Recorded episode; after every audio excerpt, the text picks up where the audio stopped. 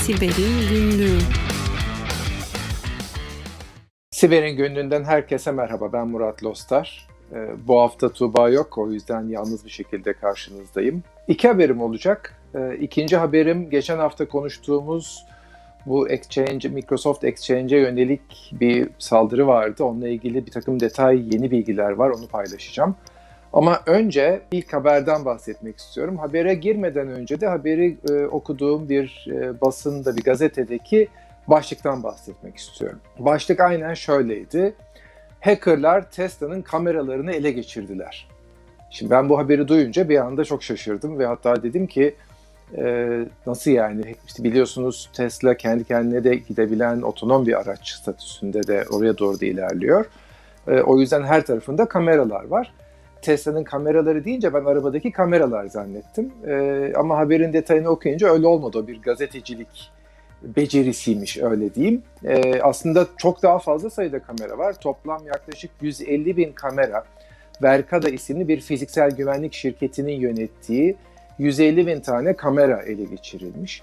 E, bu kameraların aslında takılı olduğu o kadar çok yer var ki evet Tesla'nın Şangay'daki fabrikası da var kabul.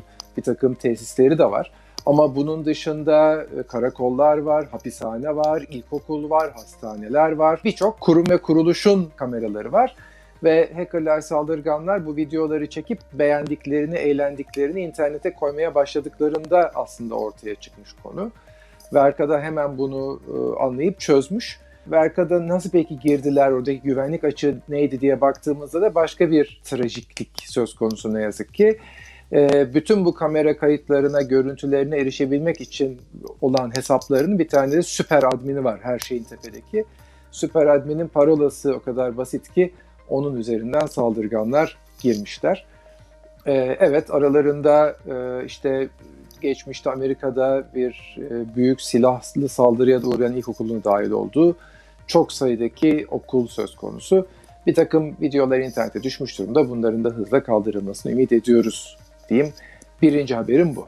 Efendim ikinci haberim, e, geçen hafta e, anlatmıştım hatırlarsanız. E, Çin'in e, geçtiğimiz aylarda e, Microsoft'un e-posta ürünü olan Exchange'e dört ayrı güvenlik açığını kullanarak geliştirdikleri bazı exploitler sayesinde sadece ve sadece kurumun Exchange kullandığını bilmek ve oradaki herhangi bir kişinin e-posta adresini bilmek kaydıyla uzaktan girip o kişinin bütün posta kutusuna erişmek e, ve hatta işte Exchange'in e, içine bir takım kötü niyetli başka yazılımların da yüklemesinin mümkün olduğunu söylemiştik, konuşmuştuk.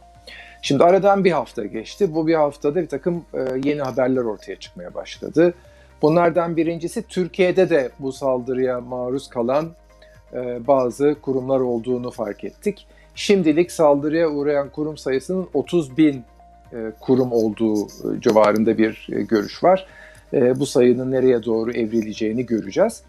Ama bir ikincisi de bu saldırının aslında zaman içindeki gelişimini bize gösteriyor. Aslında söz konusu sıfırıncı gün açıklarını çok daha önce bulmuş yapılan araştırmacılar gereği Çinli hacker grubu. Ama bunu başlangıçta daha çok kendi kritik az sayıdaki hedeflerine yönelik yapmaya başlamışlar. Fakat arkasından e, bu sıfırıncı gün açıklarının öğrenildiğini ve kapatılmaya başlandığını fark edince saldırıyı hızlandırmışlar ve bir anda bir sürü siteye doğru saldırma söz konusu olmuş. Bunda nereden anlıyoruz? İşte normalde 1, 2 vesaire diye giderken bir anda hızlanıyor ve bir anda daha kritik hedeflerden artık önümüze kim gelirse gibi bir bakış açısında bir ilerleme oluyor. Arkasından da Microsoft'un bunun yamalarını yayınlayacağı görünce biraz sanki o saldırı grubundan başkalarına doğru da gitmiş. Çünkü artık başka payloadlarla yani başka saldırı hedefleriyle de saldırılar olduğunu görüyoruz. Ee, Microsoft da apar topar e, aslına bakarsanız bunun yamalarını yayınlamak zorunda kaldı bu nedenle. E, fakat tabii yamanın yayınlanmış olması ve yamayı yüklüyor olmak tabii ki çok önemli. Çünkü yüklemiyorsanız şu anda artık hemen herkesin bildiği bu güvenlik açıkları sizi de çok fazla etkileyecek demek. Ama eğer yamayı yüklediyseniz bile buradaki önemli konulardan bir tanesi şu.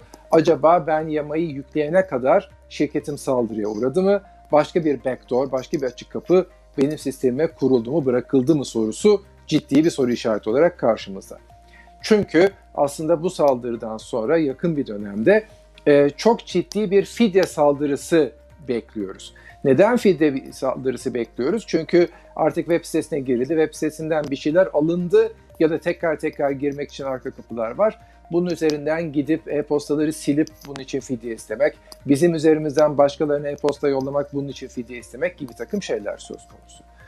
Ee, peki bunun için ne yapmamız gerekiyor? Aslında yapmamız gereken birinci konu ben bu saldırının kurbanı oldum mu sorusunun cevabını veriyor olmak.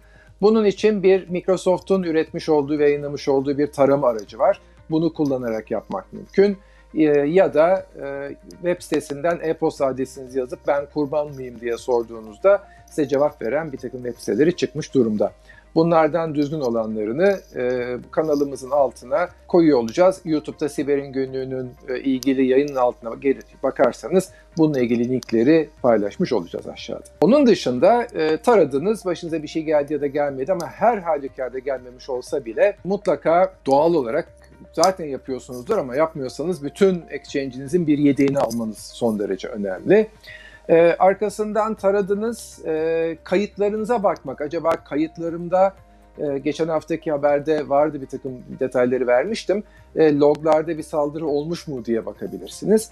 Alternatif olarak da yine exchange'inizin, Outlook Web Access'inizin içindeki dizinlere bakıp onun üzerinden ASP.NET Client dizinin içinde saldırı sonucunda kullanılan bazı dosyalar var mı diye bakıp göz atmak tabii ki mümkün. Üçüncü olarak da aslına bakarsanız dosyaların içine bakmak, e, temizlik yapmak gibi takım yapıları gerçekleştiriyor olmamız gerekecek. Oldukça önemli bir konu. Microsoft'un yayınlarından bir tanesi de İngilizce'deki kısaltmasıyla IOC dediğimiz Indication of Compromise. Yani biz eğer e, bunun kurbanı olduysak bunu nasıl anlarız gibi bir doküman var.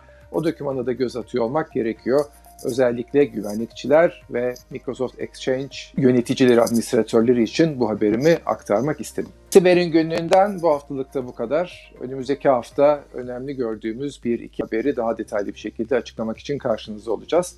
Hepinize güvenli günler. Hoşçakalın.